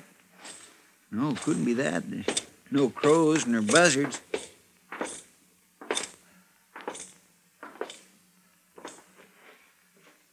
Bill. Hey, Bill. Mr. Dillon, look yonder. The safe's open. What? What? He wouldn't leave the place like this. Come on, Chester.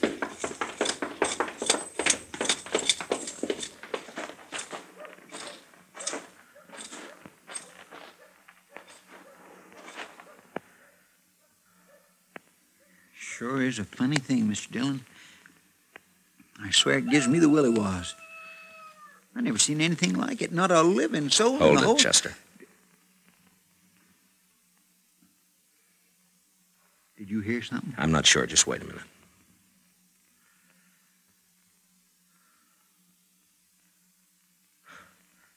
Thought I heard a kid crying. I didn't.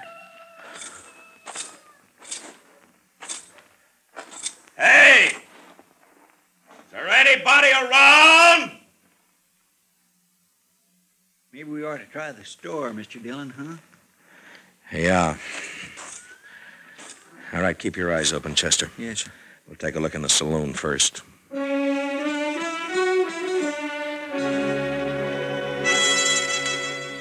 The saloon was about 200 feet back up toward the end of town. But we didn't get that far. They stepped out behind us as we passed the livery stable, and we never had a chance to draw. Get your hands up. High. We did, and I felt my guns lifted away. And then we got a look at what had crawled into Pierceville. There were three of them, and they were killers. Man gets to know the look in the eye of a killer. If you're lucky, you see it in time. Now, we weren't lucky that day. It's the law, Brill. Yeah. Where you from, mister? Dodge. Dodge. Hey, that's Dillon. No. it sure is. You Dillon? Marshall Dillon from Dodge. Yeah. Okay. you dirty. Shut up there!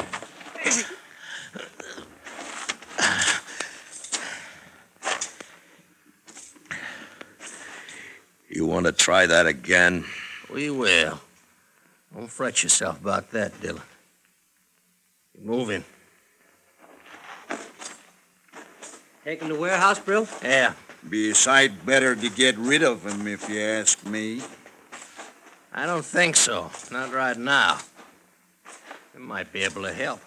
I've always wanted a U.S. Marshal to help me. Listen, Will. Take away his gun, you watch him. He'll be on his belly begging to help.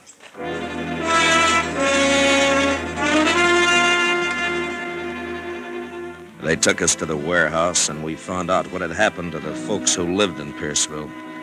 They were all in there the kids, the six months old baby, the women, and the men.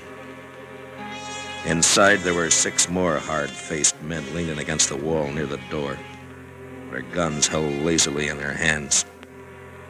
They'd taken over the whole town, and for some reason, they were holding it. Shut up! Every one of you! Shut up!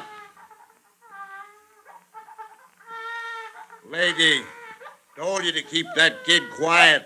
You want me to do it for you?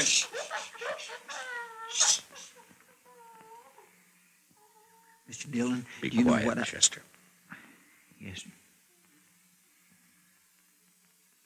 I'm asking you again. Which one of you shot my kid brother? You hear what I'm saying? Which one?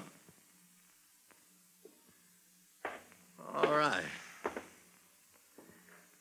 Maybe you know this fellow just walked in here with his pal. He's a U.S. Marshal out of Dodge. His name is Dillon. I'm going to make him accountable for what you make up to do. When a man does a killing, he's accountable. Ain't that so, Marshal?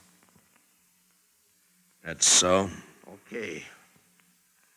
One of these folks killed my kid brother. Unless he talks up, there's going to be a lot of killing around here. You get that?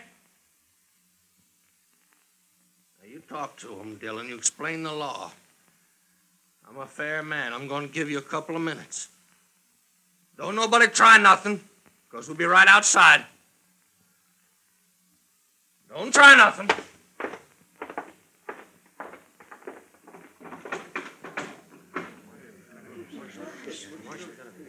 Uh, Chester, there's Bill Holton over there. Come on.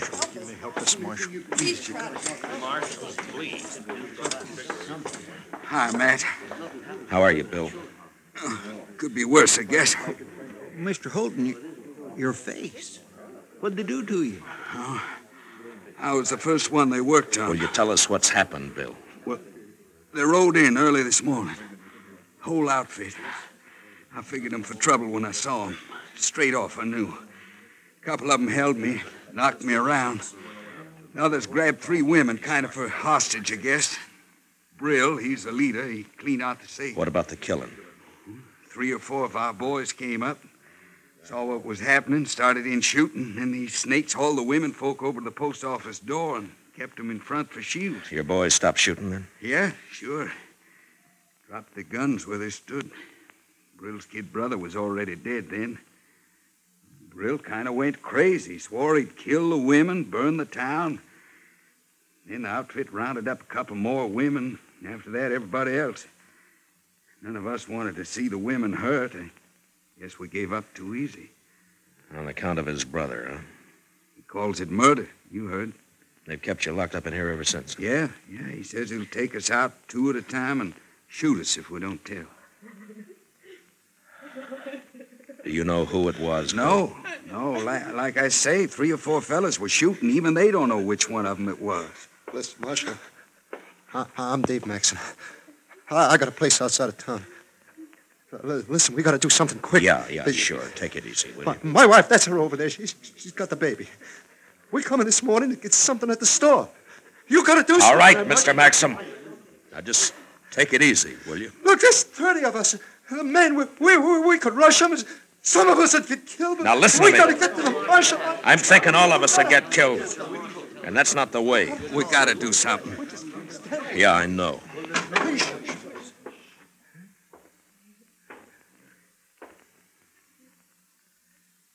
Okay, what's it gonna be?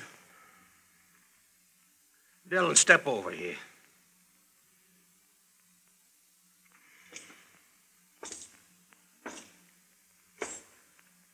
Well, what do you say? I don't know. Seems to me you came here and broke the law. It's the chance your brother took when he got killed. That was murder. He was shot in the back. Maybe he got turned around looking for somebody to kill himself. It was murder. I... Oh, I ain't gonna stand here arguing with you, mister. Who did it? You think I'm bluffing? I tell you, I ain't bluffing. If I have to wipe out this whole stinking town, I'm gonna do it. That doesn't get your brother back. You in the habit of killing women and kids? You shut up. Okay. Sanders, Carger, start with two of them. Take them outside. That fella. You. And him. No. Oh, no, not Dave. Oh, no, you can't. No, not Dave. No. Brill, you're crazy. You do this and they won't even hang you. You'll be torn to pieces. You won't be around to see it. All right, go on, get him outside. Well, anybody got anything to say? Anybody gonna say who killed my brother? I'll tell you something, you yellow gutless coyote! Yellow gutless...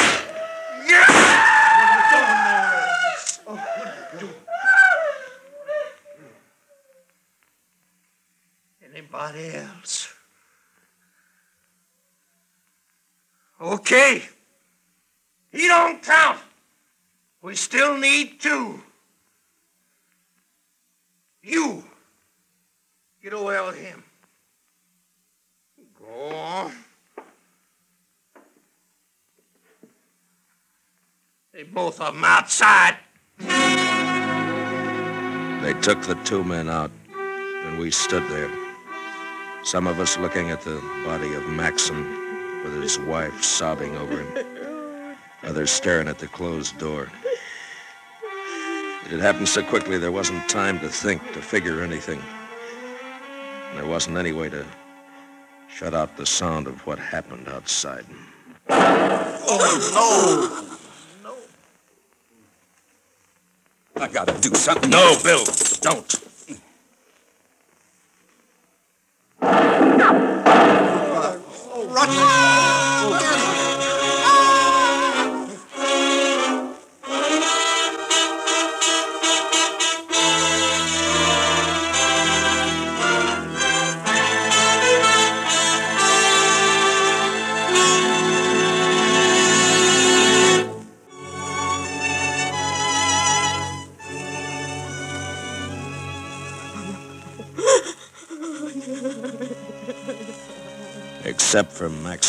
Wife and another woman whose husband had died, there, there was a quiet now in the warehouse.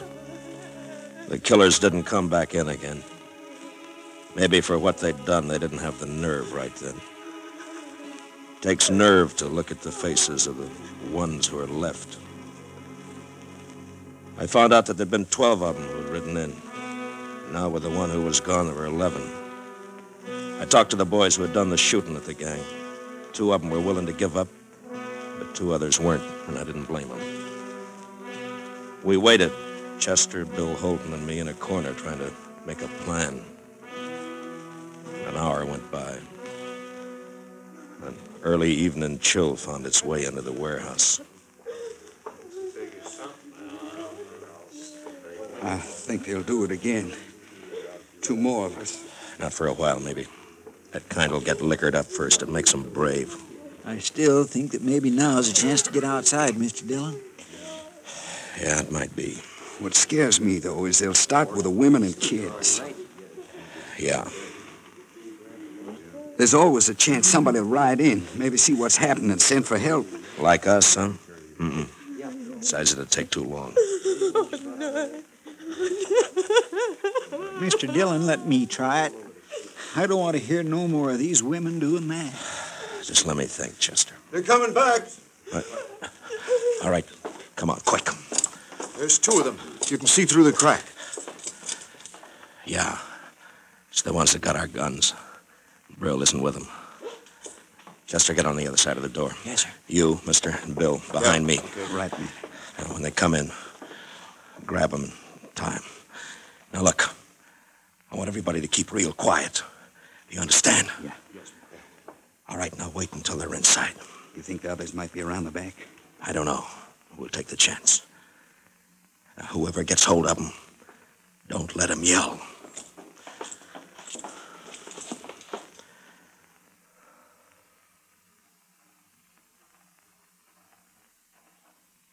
Let me have a drink, will you? Here. Yeah. What do you think? What? In there. How should I know? We shouldn't hang around too long. I figure we ought to start riding. You know Brill. It was the kid. He thought a lot of him. Yeah, yeah. Hey, hey, there's one woman in there, though. Did you see her? Tall one? No, no, with the old man, the pretty one, the little. Oh, yeah. Yeah. But maybe we get her out here and the, the others will talk. Might be. I, I ain't saying it will make 'em talk, but a lot of men in there are soft about women. What about Brill? Nah, he don't care. He wants to find out who killed the kid. May, maybe we can get him to talk. Sure. Might be fun.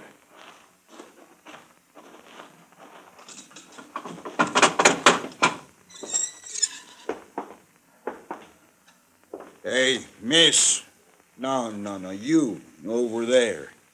Come on. Uh, we won't hurt you. We want to talk to you outside. Come on. I said, come here. She don't want it. Cover me, will you? I'll go get her.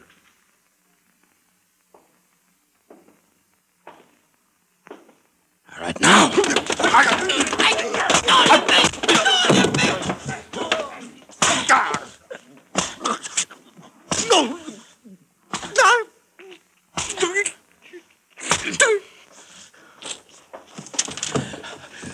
All right, get the door closed. Mine only had but one gun, Mr. Dillon. Well, this one's got two.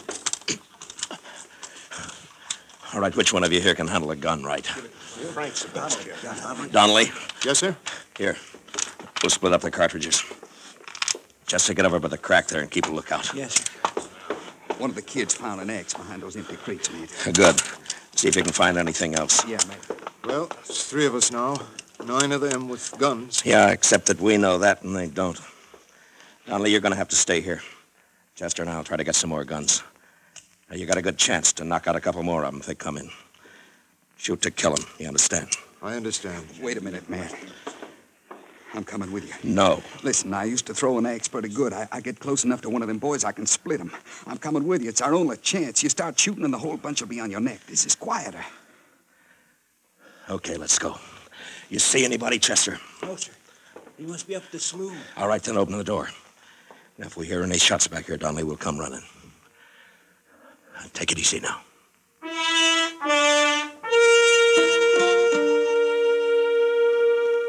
We got outside and made a run over to some dugouts. Up the street, we could hear the killers still drinking their courage back. If it had just been the three of us against them, we, we might have taken a chance, but with the women and kids in the warehouse, we couldn't do that. We'd have to pick them off if we could, one by one. The first shot we fired, there was going to be trouble.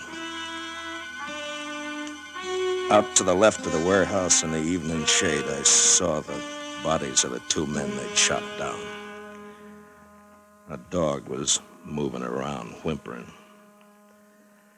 A couple of minutes went by, and then we started around the back and made our way up behind the saloon.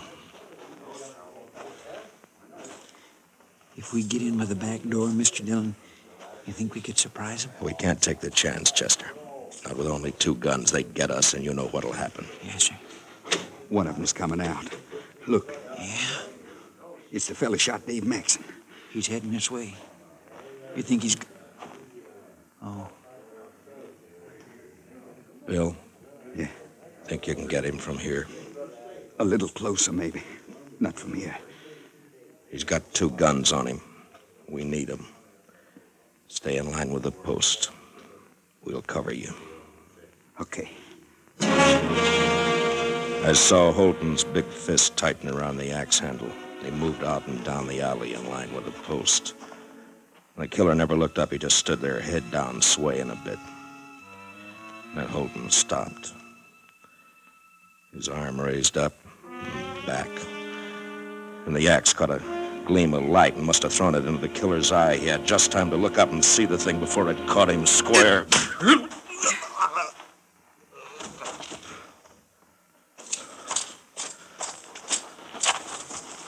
I, I haven't done that for a long time. I only throw at trees and boards. I, I never did it to a man before. I never killed a man like that. Chester, get the other gun. Yes. All right, here. Here, Bill, take this. All right, we got four now. That ought to fix us. Now, look, I don't like what we're going to do, but it's the safest way. We go in there shooting, get get 'em fast. In the leg, anywhere. Try not to kill, but don't give give 'em a chance to shoot back. Yes, sir. Sure, man. You okay, Bill? You want to wait a minute? I'm okay.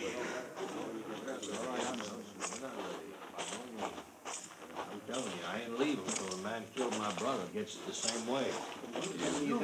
No, sir, I won't hear that discussion. How long was that? Drink up, we'll go on back now and see if they change their mind. It's all right with me. Thinking Marshal Dillon out this time. And that deputy. Yeah. Too many marshals around this country anyway. Sure, let me just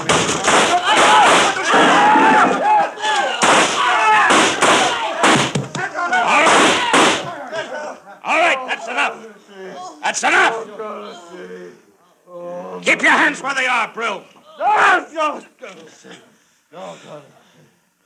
All right, Chester, take their guns. Yes, sir. I'm arresting you for murder, Brill. The rest of them with you. Killed my brother. Got him in the back. My brother, they murdered him. You know something? If I wasn't a marshal, I'd do the same thing to you right now. It's too bad I can't. I hope it hurts when they hang you, Brill.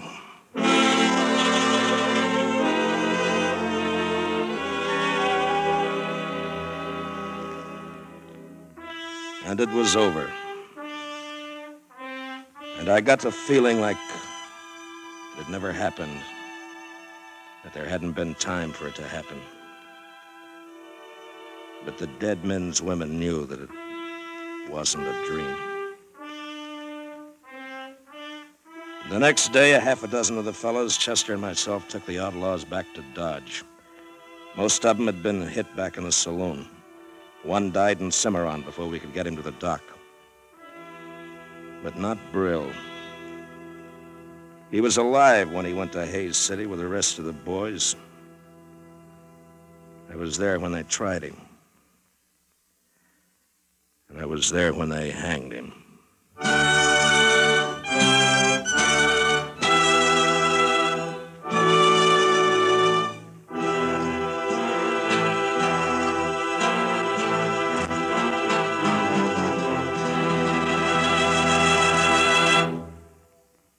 Gunsmoke, under the direction of Norman Macdonnell, stars William Conrad as Matt Dillon, U.S. Marshal. Tonight's story was specially written for Gunsmoke by Anthony Ellis, with music composed and conducted by Rex Koury. Featured in the cast were Lawrence Dobkin, Vic Perrin, Bob Sweeney, John Dehner, Lou Krugman, Michael Ann Barrett, and Ted Bliss. Parley Baer is Chester. Gunsmoke is heard by our troops overseas through the facilities of the Armed Forces Radio Service. Join us again next week as Matt Dillon, U.S. Marshal, fights to bring law and order out of the wild violence of the West in Gunsmoke.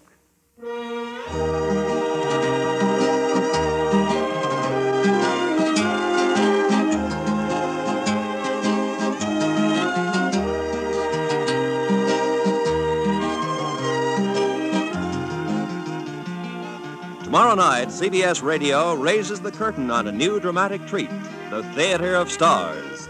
on the network that brings you Lionel Barrymore's Sunday Night Playhouse and thrilling stories of escape. Tomorrow night, for the premiere performance over most of these same CBS radio stations, hear lovely Joan Fontaine in The Guardsman. It's a sprightly, peppery adaptation of Franz Molnar's great French comedy, a romantic experience you will certainly enjoy. Remember, Theater of Stars, tomorrow night, premiere performance on CBS Radio. This is Roy Rowan speaking.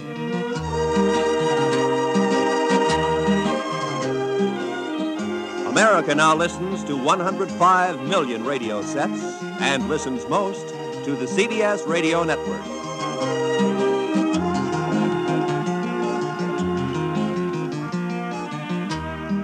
For a program that started off so peaceful, Matt and Chester just really enjoying the spring weather as they're riding across the prairie there. They meet up with a wagon train, and then all of a sudden everything changes when they when they ride into that town. Boy, that was a uh, very suspenseful episode of Gunsmoke. I like at the beginning where Chester talked about uh, getting the Willy Waws. That's one I've never heard before. The Willy Waws. Have to keep that one in mind when next time you get that creepy feeling that uh, that sort of uh, weakness in your knees, that shiver up the back of your spine. What you actually have is the Willy Waws. Guess Anthony Ellis actually should be uh, credited with that since he wrote that script. He was uh, really good. He, we think of him, at least I think of him in old time radio, mostly with Frontier Gentlemen because that was his show from beginning to end. He produced it, wrote almost all the episodes, and directed them. And it was such a good show. There was a couple that I didn't care for, and then all the rest were some of the best uh, radio programs ever produced. But he also went into TV. He was married, by the way, to Georgia Ellis, Kitty on, on Gunsmoke. At least they were for a while. But he went into the early days of TV from radio because, of course, he came right at the end of radio. Frontier Gentlemen was one of the truly last great shows on radio. And then he went in and started producing. He produced the Michael Shayne television show and he produced the Black Saddle television show. But listen to his writing credits in television. He wrote a number of episodes of Gunsmoke. See, see if you remember some of these shows. Many of them I remember, some of them I don't. He wrote uh, a couple episodes of The Monroes. Don't remember that one. A Man Called Shenandoah. I remember that one. He wrote uh, A Kraft Suspense Theater. Man from Uncle, of course, with Robert Vaughn, and I remember remember that one. Arrest and Trial. I remember it. Don't think I ever watched it. Temple Houston. Don't know that one. The Detectives. I remember that. Uh, he wrote uh, several episodes of Black Saddle, 1959 to 1960 the TV show Northwest Passage, two episodes in 59, a TV series entitled Flight. Don't remember that one. He wrote one episode in 58. He wrote several episodes of the Zane Grey Theater, of Zorro. He wrote two episodes of Zorro for Disney. The Court of Last Resort in 1957. Don't remember that one. Boots and Saddles, I remember. He did one episode of that in 57. The Silent Service. Does anybody remember that? I don't. That was one episode in 1957. The show Panic, I remember that. I don't think I ever watched it. Uh, of course, I, you know, we're pretty young. That was in 1957. The Ride Back.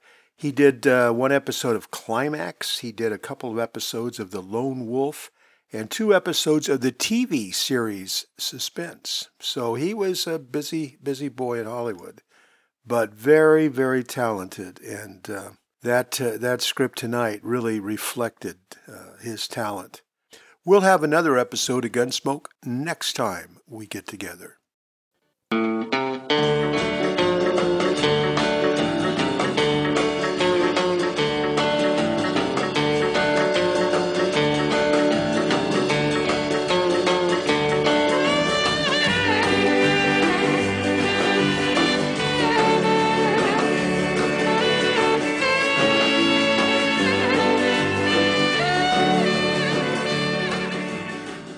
Right, that's going to do it, folks. This is Bob Bro. I am so glad you stopped by, and I'm so glad you met me.